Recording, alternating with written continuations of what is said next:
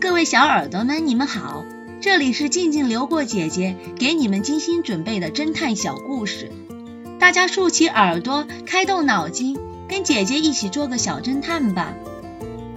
小侦探系列二百零三，没有影子的目击者。一个下着大雨的夜晚，富翁比尔和自己的妻子大吵了一架，一气之下。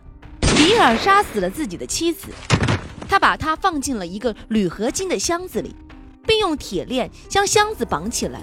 接着，他和同伙一起驾驶私人飞机飞到了海上。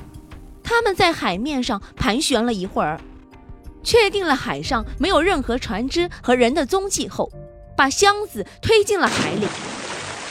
可是几天后，X 神探和警察局长却找到了比尔。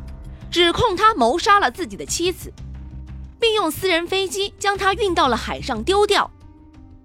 比尔狡辩道：“那天我的确使用了自己的私人飞机，但我没有把任何东西丢进海里。”X 神探指着比尔，严肃地说道：“你在撒谎！你做的所有的事情都被记录在案。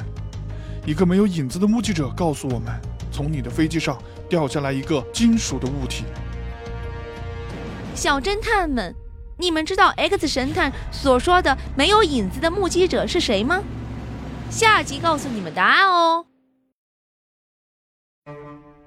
无人的别墅，这个故事的真相是：因为小偷点燃了壁橱里的干柴，烟囱必然会冒烟。屋里没人，而烟囱在冒烟，一定会引起 X 神探的注意。